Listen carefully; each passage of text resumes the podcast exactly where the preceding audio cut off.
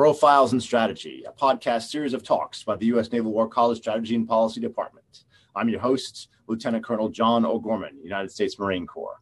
The views expressed herein do not necessarily represent the views of the Naval War College or the United States.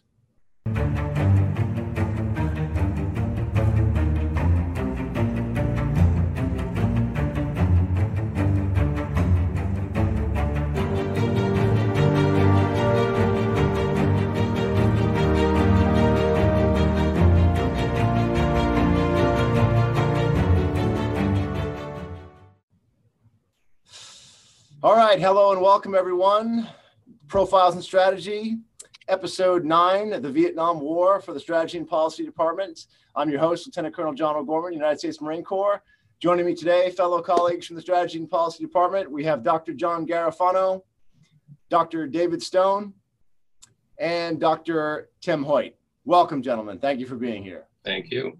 Good to be here. Glad to be here. All right. Uh, so we talk a lot in the course about um, when to open a peripheral theater. You know, it has to be exceptionally rewarding, according to according to Clausewitz.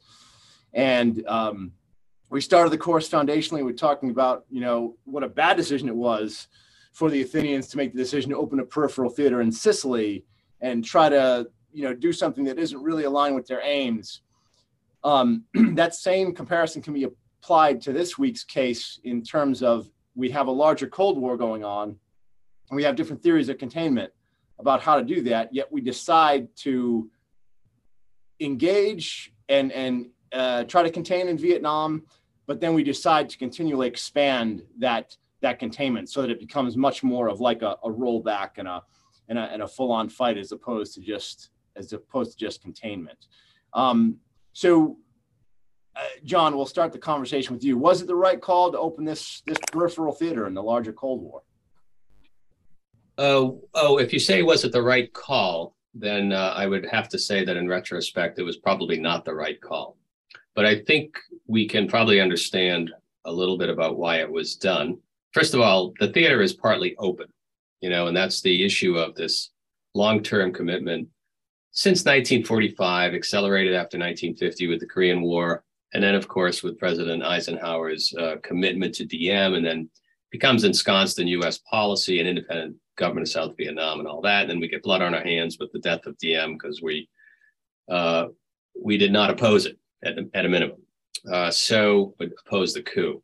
So it's open, and that's one of the challenges. And then I think we don't quite realize um, that we are getting deeper involved, or that we cannot control getting deeper involved. So that all that incremental escalation. I think Kennedy believed he could control it. Johnson initially believed he could control things, and nobody really saw where it was going to lead. So that's where kind of the failures of assessment come in. Um, and I think if we build on Clausewitz, thinking about when do you open the second front too, there is again some justification for engaging in Vietnam. And it, you know, you can ask, is the home front secure? Is the main battle secure? And if you're looking at the Cold War, you know, the home front is secure and the and um, it's it's not like we're winning the Cold War, but we're secure and we've achieved certain kinds of understandings and agreements with our primary enemy. Um, can you? Uh, is there a payoff if you win to help that uh, main battle or the main part of the war? And, you know, of course, with Gallipoli um, as an example, I think there was the idea that the payoff would be tremendous um, in some way. And yeah, that would be if we if if, the, if we could be victorious in Vietnam, there'd be some serious payoff for the rest of Southeast Asia.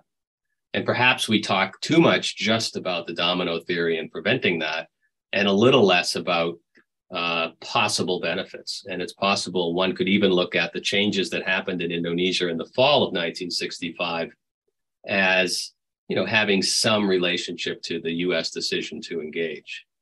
Uh, and then finally, you want to ask, can you win? And that's the problem. That that was the that was the real mistake. Um, we believed we could win. I tried to explain three or four or five reasons why that was the case um, in the lecture.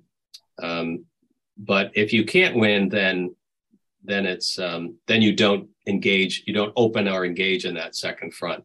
It's a little different from Sicily because I think we did a a fairly well, we did a, a decent job. We did a lot of thinking, put it that way. We did a lot of thinking about whether we could win. It was just the wrong thinking, and some of the analysis wasn't correct. Okay, interesting, interesting point. So, Dave, we'll we'll go to you next for a response. Sure. So, I think one of the things to, to amplify a point that, that John Garofano made, um, one of the things that makes U.S. decision making difficult here is that it wasn't a question of going from zero to 60. It was a question of going from zero to one to two to three. And so the, the US kind of edges itself into, into Vietnam. Um, and the initial steps of US intervention were things that the US had done and done successfully in the Cold War. Um, the Truman Doctrine starts off with Greece and Turkey. Um, and Greece was facing a communist insurgency. And US advisors and money and equipment led to success. Now, there's other things going on as well, but it's not hard for the US to find places where this small footprint in, as Vietnam began um, had worked. And then the problem becomes once you have that small footprint, then you've committed more. And so there's an incentive to keep committing rather than lose. And so I think not to excuse American decision making, but to understand it, Johnson and his advisors could find examples of where what they wanted to do in Vietnam had worked before. Um, in the end, it doesn't shake out that way, but again, it, it's not as though there aren't precedents in Malaya, in the Philippines, in Greece, and Turkey, where interventions of this sort had actually succeeded. Okay, interesting. Uh, Tim, we'll go to you next. Yeah, I think another thing to keep in mind is this is happening in the context of Korea which at the time was conceived of as actually more of a loss in the Cold War than the way we now look at it. And so there was, again, significant incentive to engage early, um, possibly partly driven by the theory that if we'd engaged earlier in Korea during the period of the Civil War in 4950, then the conflict would have been more manageable um, when the conventional phase broke out. We also have um, unfortunately, uh, we have a treaty commitment to South Vietnam, and South Vietnam is under attack. So, this issue of uh, credibility becomes important. The issue of honor becomes important. Uh, South Vietnam is in trouble.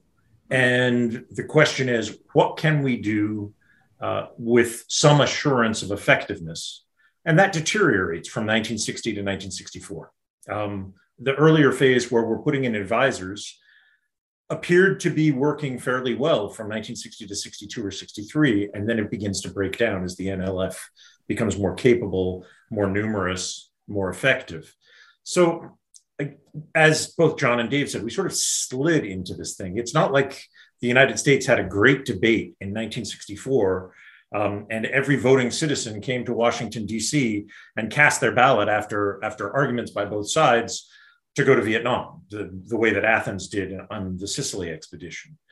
Instead, this is a kind of a creeping, rolling problem where we're trying to find ways to um, control the outcome as much as possible and still think that controlling the outcome is possible up until 1968 or 1969. And then we begin to reassess. But by that point, we're deeply committed and have much more to lose. So let me let me follow up with you then on the on that point and, and work it back around here. Um, so we we talk about this gradual increase, right? But in uh, in 1964, Johnson now has a new mandate because he's been he's been elected, right? He's not just kind of the the president that that the vice president that that that takes over. Now he's no kidding been elected. He is the president. So he has a mandate. Um, and there is that is one of our inflection points where it's time for a strategic reassessment and they do have this reassessment they all sit down and they and they all come together and there's people that say it's a quagmire and there's people that say no we you know honor whatever um, why increase to no kidding ground troops as opposed to just advisors and money and, and and that type of thing and we'll start the conversation with you tim Uh, well, a big part of the problem was that the NLF moved to what looked like a Maoist third phase with help from the North Vietnamese army. And they were defeating battalion sized units of the South Vietnamese army in the field. So, using light infantry, they were defeating more heavily armored, more mechanized forces uh, and defeating them in some detail. And that made it look as though there was South Vietnam was about to fall to a communist insurgency. And if I think this was the basis of a lot of Westmoreland's strategy, if your enemy is fighting a conventional battle, well, that's something that US forces can contribute to in meaningful ways. And if the South Vietnamese army can't contribute to that conventional battle, then putting US troops in to take up that part of the burden to carry the box to war, if you will, uh, makes a certain amount of sense. Um, certainly, that was the that was one of the major arguments for ground force intervention that air power wouldn't be enough and that advisors had not been enough. So we had to do something more. The rate at which we escalated uh, and the number of troops that we eventually put in was, I think, far more than anyone was thinking in 1964 but also became became a kind of a cascading effect where lack of success created assessments that said, well, if we only double down on this a bit more, uh, then we'll we'll do better. You know, the, our basic approach is right. We just don't have enough stuff. We see that in later counterinsurgencies as well. Um, this is an error that is made again and again, um, and it's one of the reasons we study Vietnam and compare it to the counter to the counterinsurgency campaigns that we look at afterwards, because it's interesting to see how that resonates and how the idea of sticking to a, a plan that involves heavy commitment of American forces is very hard to back away from. Um, once you've committed, it appears to be very difficult for political leadership to walk back from that and for military leadership to say, we may be on the wrong course. Interesting. Yeah, Dave, what's your what's your sense on this one? Sure, uh, I, I, I wouldn't disagree with anything that Tim said. I would just suggest and perhaps an additional angle, uh, and that has to do with American domestic politics. And I'm sure Professor Garofano is going to have a lot to say on this. The one thing I would point out in particular is the the unpleasant precedent of the loss of China. Um, at the time that, that Johnson is making these decisions, he's certainly, you're correct, he has a mandate. He's been elected president and elected quite handily. Nonetheless, it was only 15 years before that China had fallen to the, the Chinese Communist Party, and there had been an enormous political backlash against the Democrats who'd been in power when that happened. Um, and Johnson, though he has this mandate and this enormously ambitious domestic agenda, does not have a lot of foreign policy credentials. And so he's vulnerable um, to being accused of being weak on foreign policy. Uh, and I think clearly did not want to be the president who lost Vietnam after Truman lost China.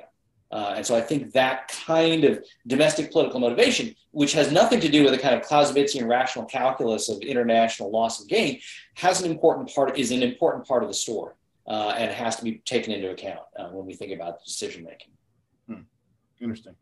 John, we'll, uh, we'll go to you for a response. Yeah, I think they've covered most of it. And, um, you know, it, it, a lot of it on the domestic side is in the lecture it did i think those motivations then color the kinds of uh, assessment that's done so as george ball one of the dissenters put it i couldn't show how we could win you know i couldn't show how even if we gave up south vietnam we could win the rest of the area he just couldn't show it so um, i think the administration of the president and the people around him who you know they essentially supported him um, they supported his domestic agenda, even though many of them were Republicans.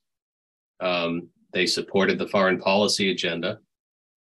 And um, so their assessment was probably colored by a lot of the accomplishments that he sought to, to do. What I tried to show in the lecture is that these were really, especially if you, if you, even if you look at the news today, I was looking at um, some of the coverage of the hurricane and looking at the housing and insurance issues there, and of course, a lot of the the voter uh, voting issues and voting concerns in the last election and the one coming up. You know, there are issues that have been around for 100 years, and this legislation in 64, 65, and a little bit in the next couple of years was was really important to addressing those. And enough people in the administration, not just the president, really didn't want to let that go and it may it may have may have caused them to be a little bit risk accepted. So um, I think it, it does it does affect the assessment.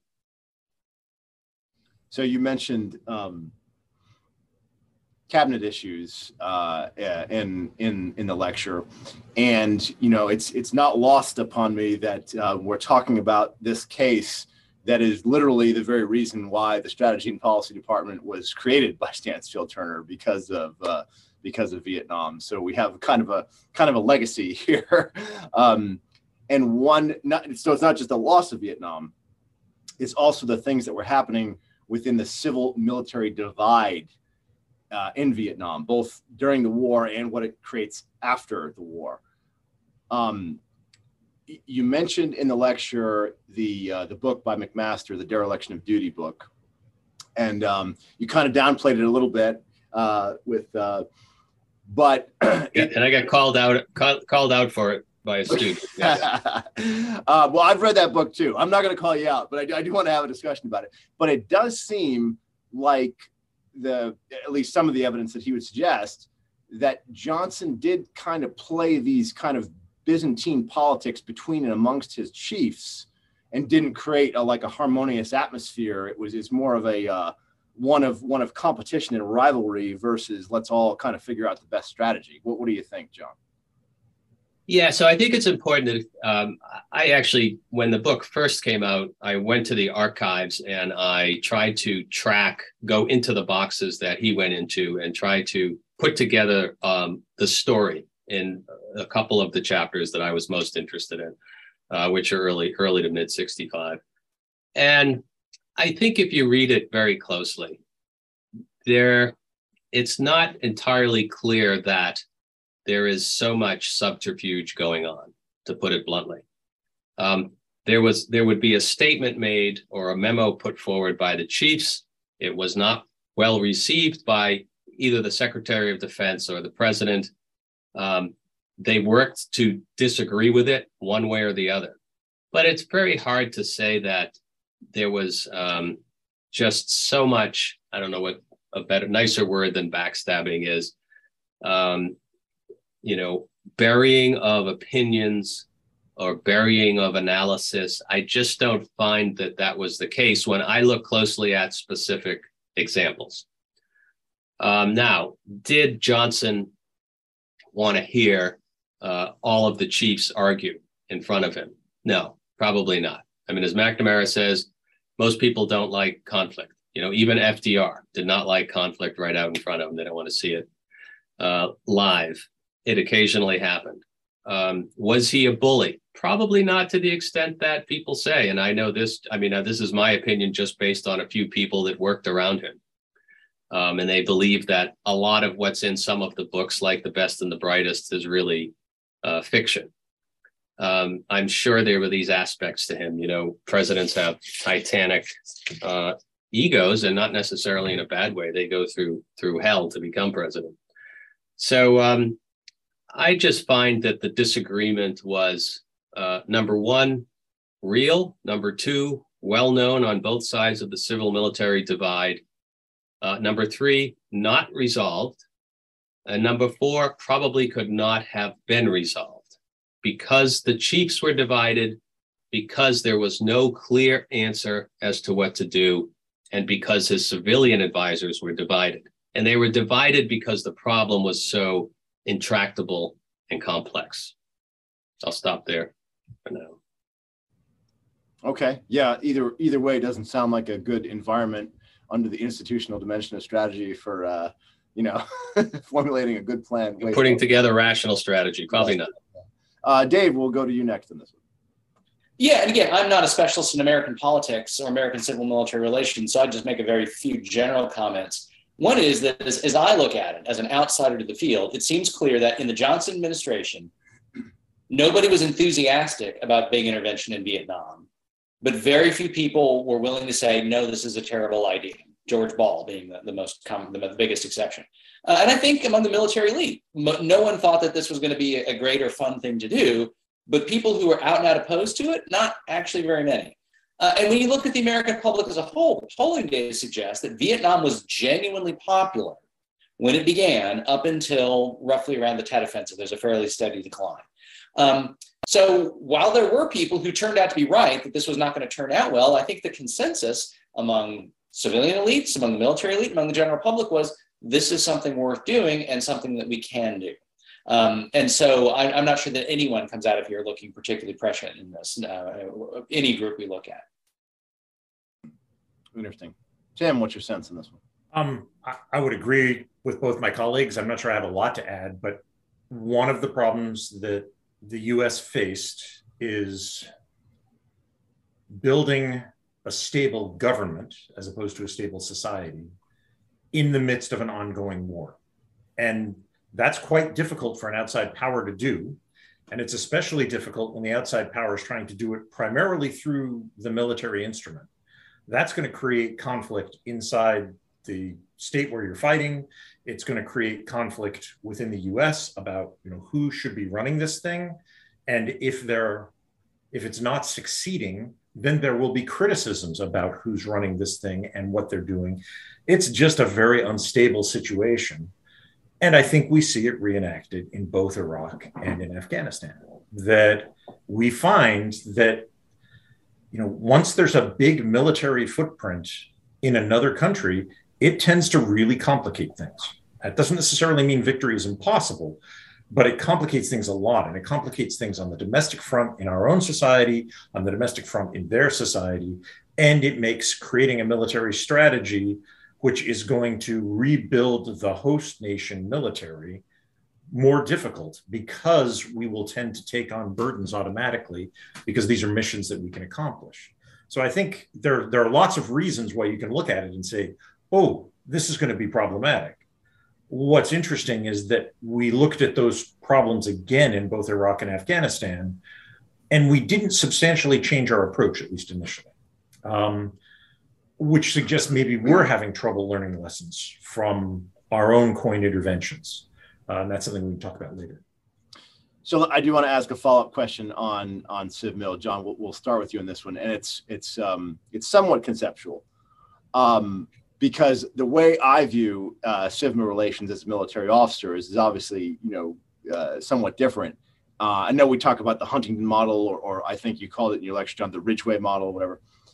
Um, you know, if if if you give your best possible military advice and say, hey, we can't do this for X, Y, and Z, or in order to do this, we're going to need 500,000 troops, million troops, whatever it is.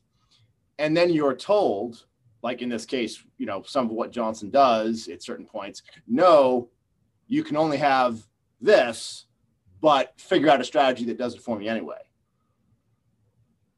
at that at that point it's you know again we talk about the unequal relationship right? It's like well i i gave you my best military advice. You're telling me to sit down and color. Now I, my choice is i either resign and protest or i figure out a way to help make this fail because i've already told you i can't do this correctly.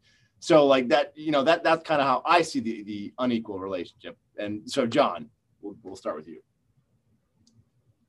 Well it is unequal if um if you if it's if it's very clear that this is a uh, the, the military is presenting a well thought out, widely supported, and fairly obviously accurate or correct uh, perspective, and then civilians say, "Well, that's nice, but I'm going to incur an extra fifty thousand casualties because I'm going to do it my way, and you need to figure out how to do that and make it work." Then yes, that I mean that would border on uh, some kind of you know, dereliction of duty on the part of civilians and, and, and perhaps worse.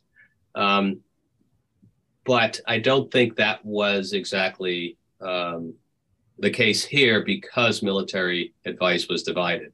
And so, as I pointed out, even even CINCPAC was not opposed to the hard knock strategy. The Army and the Marines didn't think that was necessary, didn't think air power would have much to do with it. I think a lot of air power theorists or historians now you know, also agree that that wasn't where the war was going to be won.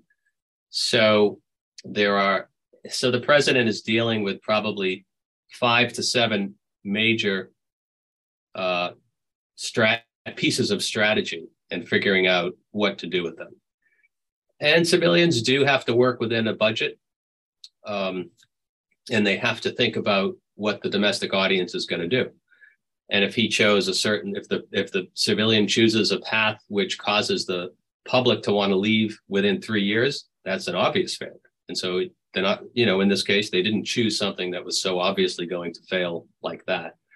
And if they choose something that gets them in a war with either the Soviet Union or China, then that's also considered a failure. And and those were things that were not, you know, that they disagreed with fundamentally with the um, most uh, extreme, I guess, wouldn't say extreme, but the the uh, most escalatory of the military advice and the, the, the the officers who who proposed that, the senior military officers. So I come back to the fact, yes, I think if if, if the situation is as you say, then uh, that is wrong, fundamentally wrong, and um, and would go against you know any democratic system. But it it wasn't in this case. I don't know about other historic cases in history, but in this case, there was a wide variety of advice. It was not clear which strategy was going to work, and um, and I think the administration did a half decent job of uh, of making it work. Don't forget, fifty percent of the U.S. casualties, at least, uh, and probably similar, um, possibly more for the for the enemy side, came after the Tet Offensive and during the Nixon administration, which is a very different kind of strategy. And so you really have you know two kinds of wars two strategies which don't work. Um, so it's i come back to the fact that it's a very difficult question. I, I just did want to add one problem is that the military filtered out advice from senior military officials didn't uh, just basically wash them out and didn't promote them uh, who had a more um, uh, who had an approach that was less reliant on conventional force and less reliant on air power. And so those like James Gavin and others, uh, and the early Max Taylor and, and Ridgway, you know, they were not listened to. Uh, and it was it's interesting to think about what if the military advice did contain more of that uh, kind of uh, approach, and then w- would the civilians have list- have listened, and would it have been more successful? Yeah, that's um, that's a very fair point. One of the things that exacerbates the civ-mil relationship is the mill to mill relationship um, because when you have people that are saying we can do it all from the air, we don't need any ground troops, it sort of muddies the waters. But not that I have any strong feelings about that or have seen that in practice. But uh, Dave, we'll go to you on this one. So again, I'm not a specialist in American civ-mil relations, so this is going to just be a very quick observation. Um, one of the things that's been quite striking to me is how rare it is for four stars to resign on principle.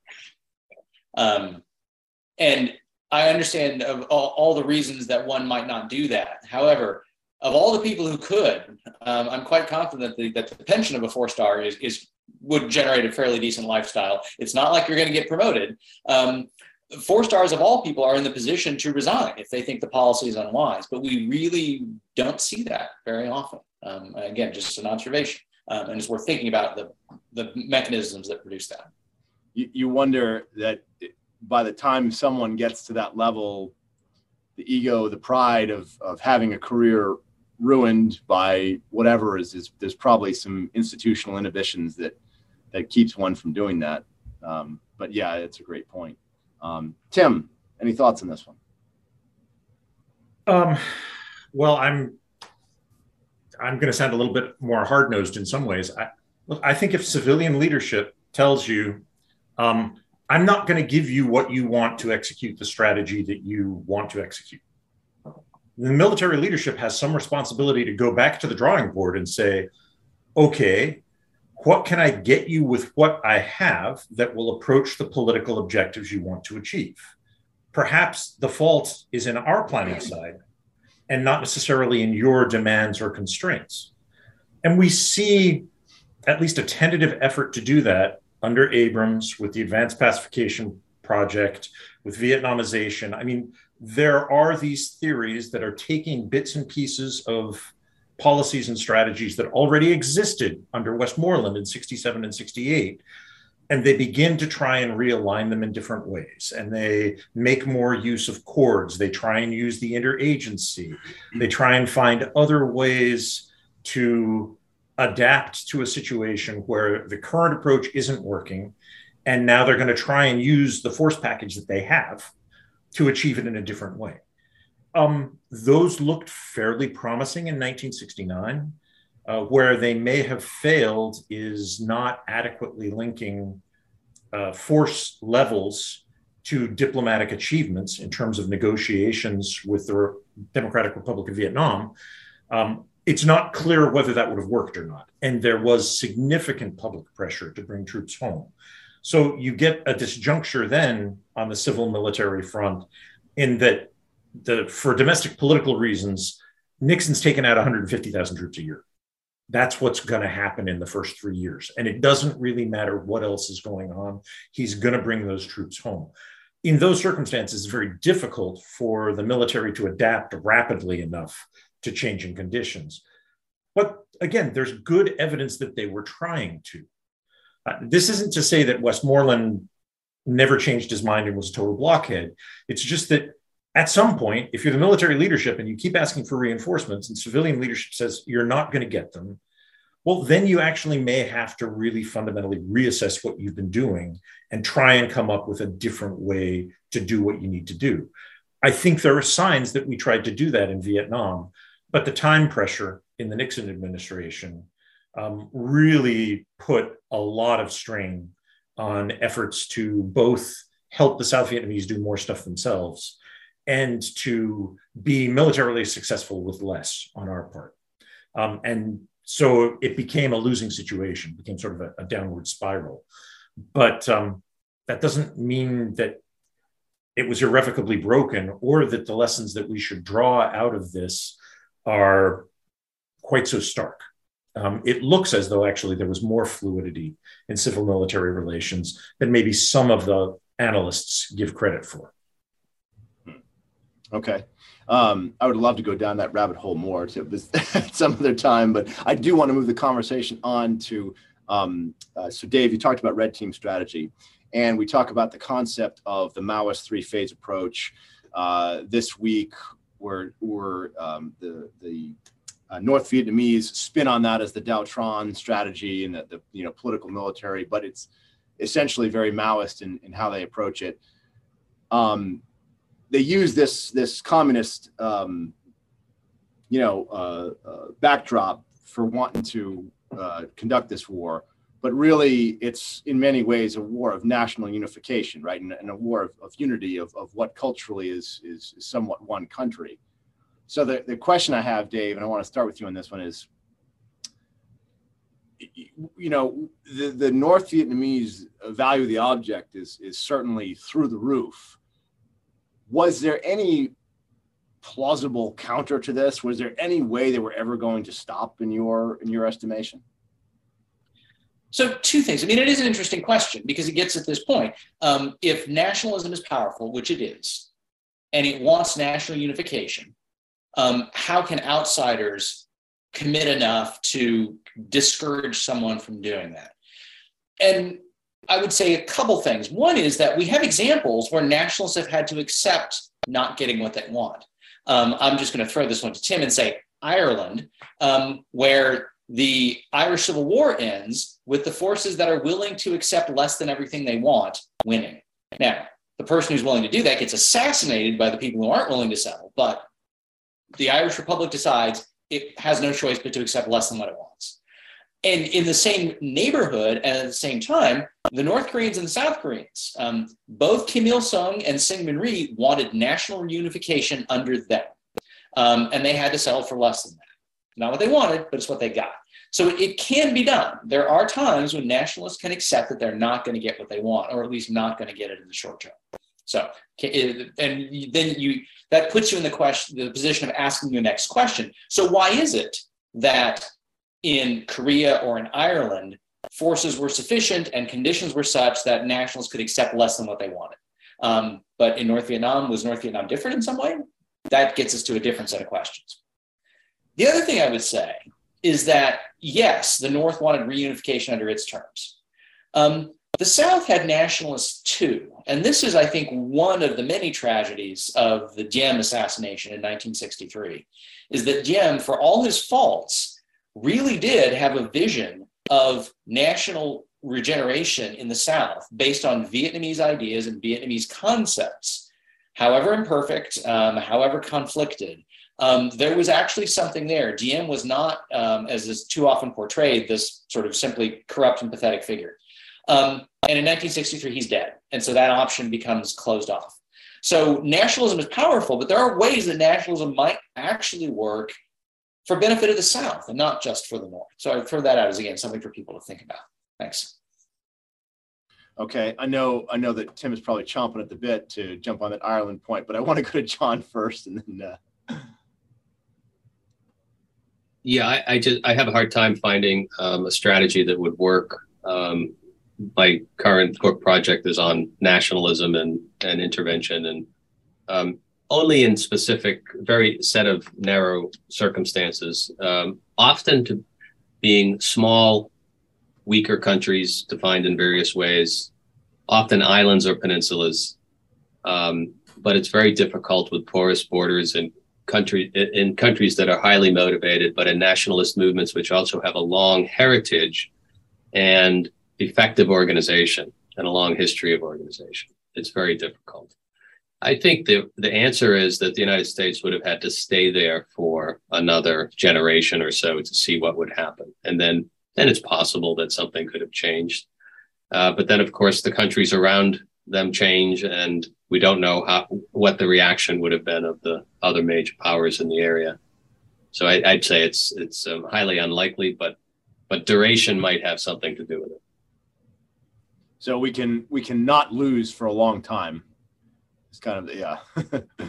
Tim, we'll we'll we'll end with you on this one. Well, and I, I think the other thing to look at is um, yes, nationalism is a powerful force, uh, but it tends to be linked again to political factions and how extreme or how devoted to the nationalist aim they are, or whether they're willing to compromise.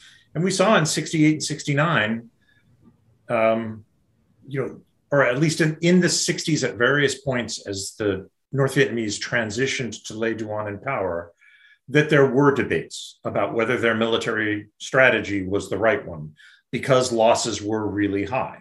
And there was a debate over whether attrition was going to cause such devastation to North Vietnamese society that they were better off declaring a ceasefire, waiting a few years, and coming back and trying again. Um, Le Duan passed that test. Um, the faction that might have chosen an alternate strategy or policy uh, was subdued. But the fact that that faction existed suggests that in any country, um, there's going to be a spectrum of devotion to whatever ideological commitment it, it is that you have. Uh, in the case of Ireland, everybody was a Republican. Not everybody was willing to fight Britain to the very death in order to in order to succeed in liberating the entire island, which included six counties of people who didn't really want to par- be part of an Ireland.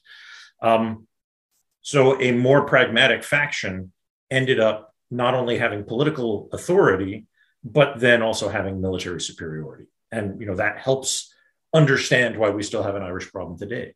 In North Vietnam, it's possible that within the party that factions might have emerged that said the cost is too high.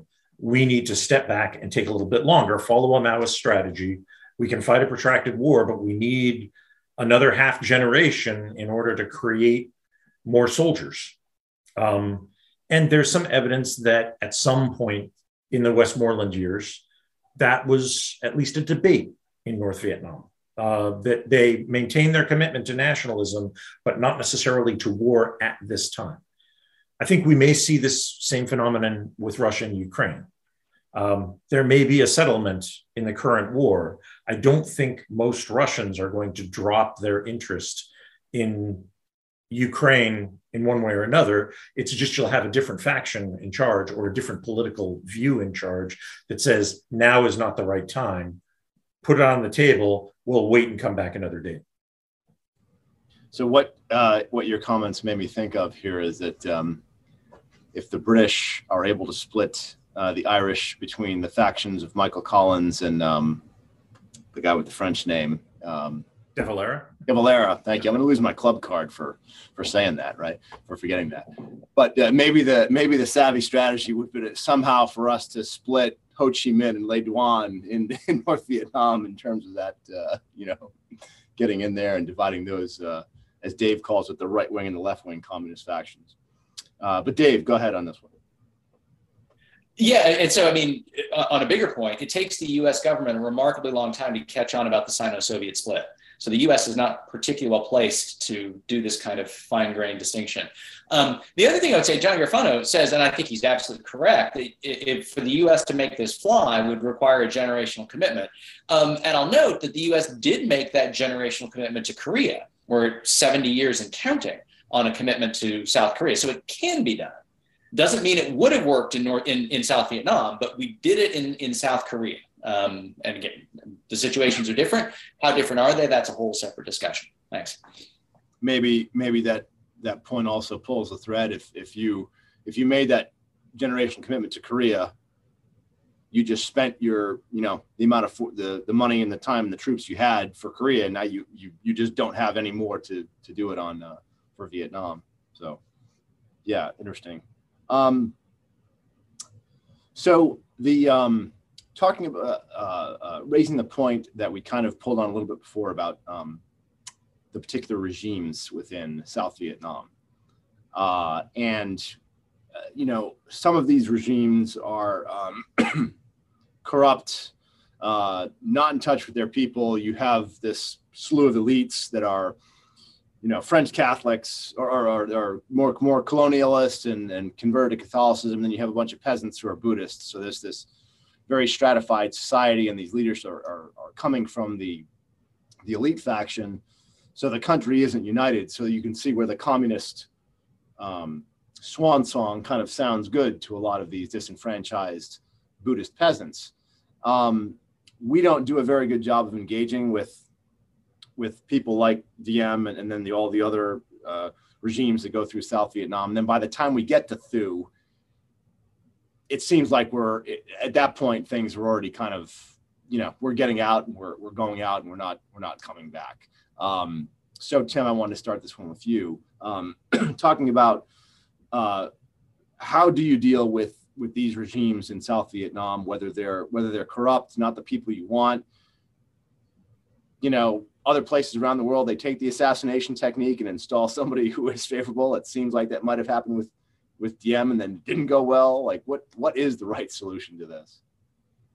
Um, well, first off, there isn't a right solution, and there was no magic solution to South Vietnam. Um, I think um, one of the things we should have done was spent more time talking to the French because they had a they had a lot more situational awareness about what was going on in Vietnam and in South Vietnam than we did.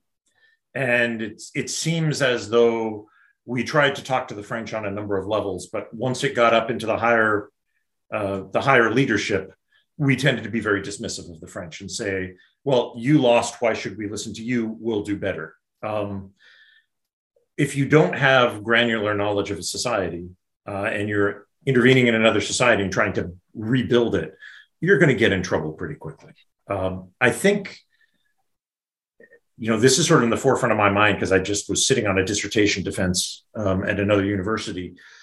Uh, there are at least three major theories about how you simultaneously try and uh, rebuild a society and fight a counterinsurgency. And that's just a very complex thing to begin with. Uh, but one of them is our former colleague, uh, Jacqueline Hazelton, has just come out with a very good book on uh, talking about how actually, really, the first thing you need to do is you need to appeal to elites. And you need to lock in elite support because the elites have resources, they have networks, they have contacts, and they probably have paramilitary strength. And that, that is a basic building block of counterinsurgency success. And her book is sort of critiquing some of the other theories of counterinsurgency. It's not saying that she has all the answers, but certainly finding ways to lock elites in and get them committed is important. And if we look at South Vietnam, we didn't necessarily do a very good job of that. We were constantly trying to undermine elites with things like land reform and more democracy and other things that, that caused tensions with them. Um, that also prevented elites. Elites were able to make a common front against us, but not necessarily a common front against the North Vietnamese. Uh, so we lost effectiveness and efficiency there. A second theory is that you win the hearts and minds of the broad public. um, and that you go down to them and you appeal to them and you find ways to make them loyal to the state and to the central government. That requires a central government that is appealing and that delivers the goods. And again, we had trouble finding ways to make the South Vietnamese government do that in the ways that we wanted to. There might have been ways that they could have done it effectively enough, but we tended to pressure them in the direction that we preferred. Uh, and then a third theory is that what you really want to do is detach the sort of the they're referred to as kind of marginal populations, but I think really what they mean is sort of neutral populations, um, and try and sway them to your side, which is a kind of a variance on option B. Um, I don't think we did any of those things very well in Vietnam, and that's a problem. And we struggled with them again in other places. In Iraq, in the surge in 2007, 2008, we were willing to make deals with elites that upset the host nation because we were willing to go to the Sons of Iraq and we were willing to hire a whole bunch of Sunni militias and say, no, this is what we need to do to stabilize this immediate threat. And that approach, at least in the short term, worked. We tried at various times in Afghanistan to work with the warlords because the warlords are the elites who have you know, uh, sway over large swaths of territory. And if they come to support the government, that might be a way of eroding support for the insurgency. On that issue, we had more trouble. And that has both cultural reasons, I suspect. Afghanistan, again, is very different than Iraq. Um, but it also may be a, a, a problem of strategy that we were not able to commit ourselves to that path or to commit ourselves consistently to that path. Um, overall, I just I think it's really hard. Um, corruption in most societies is basically the grease that makes the system work. Um, it doesn't lead to efficiency, but it may lead to effectiveness. However, corruption, a corrupt society, which is then flooded with American resources, which encourages corruption, um, and is challenged by a powerful ideology, uh, in, in this case, the combination of communism and nationalism, makes it very vulnerable. And I'm not sure there were any real easy solutions here, again, that didn't involve a much more protracted commitment, perhaps not as massive a commitment, mm. but a, a, more protracted American commitment over time mm. to working with South Vietnam in the way that, as Dave pointed out, we work with South Korea. Um, okay, interesting. Dave, we'll uh, go to you next. So I would just make a, a comparative point. Um, it is absolutely true that the South Vietnamese elite were in many ways out of touch with the population. Yes. Um, South Vietnamese elite were in many ways corrupt and exploitative. Yes. Um, the problem is that that's true lots and lots and lots of places. Um, nationalist elites, nationalist leaders are almost always not from the mass of the population. Communist leaders are almost never from the mass of the population. Um, and so I don't think it's enough to say South Vietnamese elites were out of touch with their population and corrupt, because that's always true. Um, but communists don't always win. Uh, and so you have to take the next steps. What are the specific things that make South Vietnam different than other places? Um, and again, this gets us into very different sorts of questions than simply saying they're Catholic and they're landlords, and so the story is over with. Um, it, it's just more complicated than that.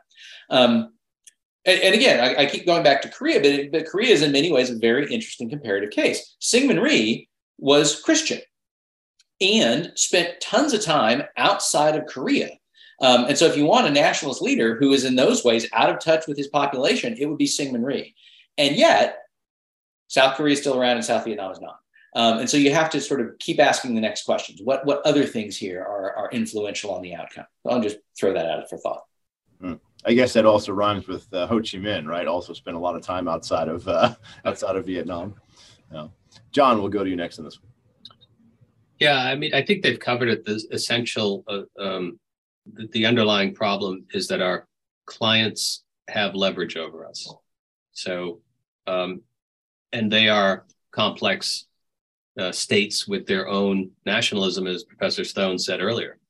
Uh, so they're going to have their vision of how things should be done. They probably know their country a little better than we do. Um, but uh, there have been studies of the attempts by the United States to uh, reform and improve the governance of countries dating back to you know the Philippines through the cases that we're talking today and um, a number of them in Latin America, and it's very difficult, and precisely for these uh, for these reasons. So um, there's no easy answer, but uh, you have to remember that they are their own nation. Uh, they have their own nationalism and see their own future, and they have a tremendous amount of leverage over the country that has expended uh, an incredible amount of resources and time on it. So um, you're limited, you know. And Thieu did knew that. I mean, he he he managed it very well.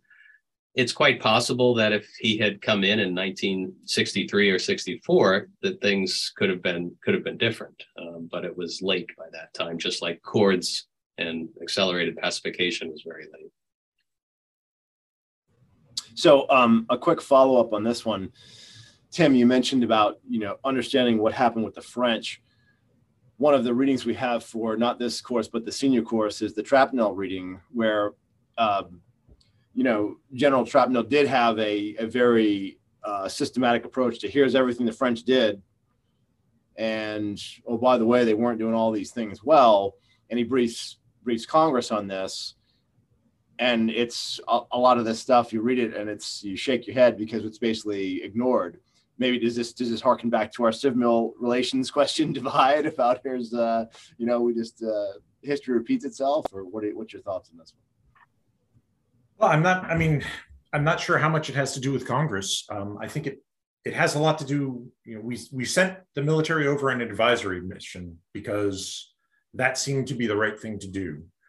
And over time, we moved away from that advisory mission and towards more traditional military activity.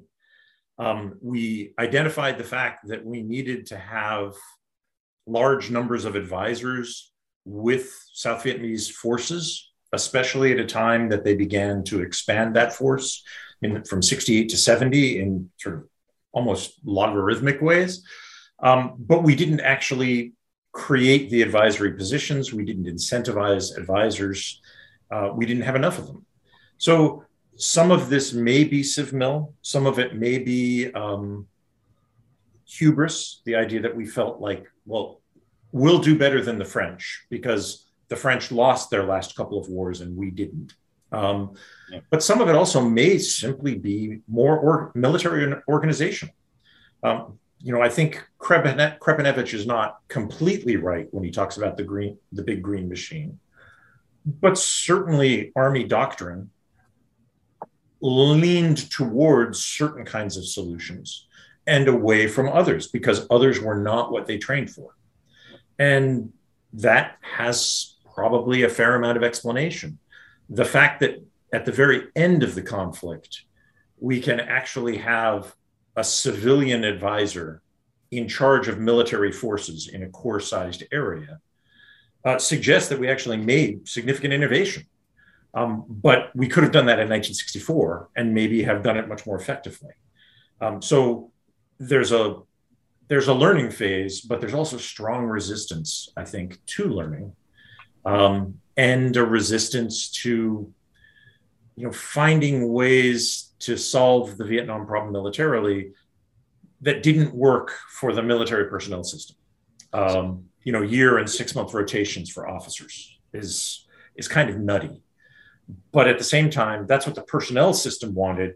On the other hand, it did not create the kind of effective leaders with local knowledge that you really might need for at least some of the missions we were trying to carry out. So some of this, I think, is a is a, a service problem as well as perhaps as Well, well speaking of service problems, so in in John's lecture, he talked about the the Sigma war games, where these war games were telling us, "Hey, not a good idea.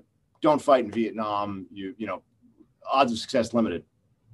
And this is just summarily ignored, right? Uh, and that seems to be an, an interesting trend in the military because I think there's a lot of war games that get that tell us certain things, and we make very conscious choices to uh, ignore them and, and and still go forward as uh, as planned. But John, starting the conversation with you on this one is, you know, what why why this tendency and, and why did this happen? Well, it's um, I don't you know I, don't have a lot of engagement with um, current uh, games, although I've been involved in a number here and at the Army War College. Um, there is something called the planning fallacy, and there's some very good studies about this. A lot of them from from business, which uh, talk about the increasing confidence that people have the more time they spend planning and the more um, detailed the plans are, and um, that that don't always work out in in you know in reality. So there might be an element of that. Um, this was a new war. We have to remember that. Um, it's a strange kind of war, a combination of conventional and non-conventional issues. Um, it's not exactly Korea, and so I think they're grasping, and there's probably a lot of room for argument. It wasn't just military involved in those games, too. You know, there were the there were civilians involved. So I think there's probably some element of American optimism, and that is a cultural trait and probably a cultural dimension of our strategy in many cases. And it was it was the case here. It changed after Vietnam, I believe, um, but um, but uh, that that was a that was an issue then. So um, and then I think you do have to look probably more at the individuals. I, I showed the game to some uh, war gamers at Carlisle, and um, you know they said it was a pretty good game. I think yeah, it, it wasn't it wasn't ideal, and that there weren't enough uh, there weren't enough points of I guess areas where you could notify where you could find definite failure or point to failed strategies. Um, so you'd have to look at the game and look at the people involved and what their backgrounds were and see if they were the right people. And I'd say all those lessons are probably relevant today. You know, the planning fallacy challenge, uh, who's involved in the game, what's the quality of the game. I think who's critiquing it is an issue as well. And the more classified things get, the smaller that universe is. Okay. Uh, Dave, any thoughts on this one? Uh, I'm going to defer. Don't have a lot to add to what John said, so I'm going to pass. Tim, anything? Um, not a lot. I mean, there's lots of studies of games and the flaws of games and how they can go wrong and how they can be how they can be done correctly. Um, it is not unusual for great powers to ignore the results of games if they don't accord with political preference. Um, we talk about this in the world in the Second World War case when the Japanese war gamed Midway. Uh, we war planned we we war gamed War Plan Orange quite well, but that didn't mean that Admiral Kimmel wasn't about to go out and do all the things that the war games told us not to do if there had not been a Pearl Harbor attack. So these games are useful, they can be instructive, but they're not a panacea. Um, and the level of impact that they actually have uh, when the rubber hits the road is less clear. Okay. So um, in the in the time remaining, wanted to move kind of the discussion to the to the contemporary realm. Um, the ending of how Vietnam ended in, in the in the final days, and the ending of of Afghanistan are just eerily similar. Um, negotiating uh, with you know, basically negotiating concessions so we can leave, negotiating without our uh, host nation uh, partner at the uh, as part of the negotiations, uh, and then a uh, a last minute uh, escape and, and evacuation that just um, you know really gives us a black eye in terms of world standing and in terms of of prestige and honor and, and all these other things. So. Um, you know why why did why does history repeat? Why didn't we learn these lessons from vietnam? Don't we have courses like this that are supposed to prevent us from from making these mistakes again? Um, so it kind of i know it's an open-ended conceptual question but uh, a lot to a lot to play with there. Um, uh, tim we'll start with you. Yeah um, let me be let me be a little uh, um, argumentative. Um, there's a big difference between vietnam and afghanistan right in Vietnam, our domestic politics were racked by the impact of Vietnam. It had a profound social effect. It had a profound domestic political effect. Um, the Nixon administration compressed withdrawal into a four year period with an artificial deadline of saying, we got to get out of here by 1972. Um, so the time pressure and the domestic pressure on Vietnam were enormous. Uh, the time pressure and, and, domestic pressure on Afghanistan were not. Uh, we talked earlier about, well, you know, maybe the only solution to Vietnam was that we stay there for a generation. Well, we stayed in Afghanistan for a generation. Um, we had periodic surges where we had large numbers of troops there. But after 2014, we're talking 10 to 15,000 US personnel plus international partners uh, in Afghanistan with the very simple objective of basically not letting Kabul collapse. Uh, we could have done that for a long period of time fairly cheaply. Uh, but eventually it became clear that it wasn't going to work. I mean, we could prop up an Afghan regime, but we could not alter an Afghan society, nor could we prevent the Taliban, given the resources we were willing to commit, nor could we prevent the Taliban from encroaching more and more and more on Afghan society. Um, and two administrations decided that it was time for the US to leave. I mean, it was this was not Biden did not do this um, you know, as a surprise. The commitment of the Trump administration was they wanted US troops out of Afghanistan that is a that is a high policy decision and not one I think that is nearly as driven either by military exigency or by domestic politics. So these are kind of different things. Afghanistan, I would say, is looks more like an imperial war. Um, Vietnam was more of a catastrophe, but there, you know, in, European empires stayed in distant places and fought at fairly low levels for decades. Uh, and as long as it wasn't too expensive, and as long as there wasn't a lot of attention from the home front, they could continue doing that. I think you could make a case we could have done that in Afghanistan. I'm not sure it would have been wise. Uh, but the fact was, there wasn't much to protect there if we weren't doing the protecting. And that, I think, um, I, you know, I'm not sure I know how to explain that. But I also think it's a very different kind of problem than the one that we had in South Vietnam, where we were racing to get out. Um, and that, I think, had much more of an impact on perceptions of US power and US authority in the international system than Afghanistan did. Now, I, that's my own contrarian position, but I'll stick by it until one of my colleagues contradicts me and tells me how wrong I am. We'll let Dave do that next. Sure. So, two things I would say. I mean, one is uh, you mentioned, John, the potential prestige hit, and obviously it doesn't look good. That said, um, in both Vietnam and in Afghanistan, it wasn't as though our allies were saying, oh, please keep doing this. We think this is a fantastic idea. Um, that they just weren't. Um, and so I think the, the, the, prestige hit, the other thing I would say in terms of that is um, looking at the response to Ukraine, um, our most important allies are right on board in terms of the, the fight over Ukraine. Um, and so I, I, don't see the direct impact of Afghanistan there. Again, that's, that's a very quick answer to a very complicated question. The other thing, the big thing that jumps out at me, though, I mean, I agree there is a, there's a structural similarity here. Um, the big thing that jumps out at me, though, is after the US leaves South Vietnam, South Vietnam stands up and fights a very capable adversary for two years before it's finally defeated. Um, the government of Afghanistan, after the US leaves, fights for about two weeks.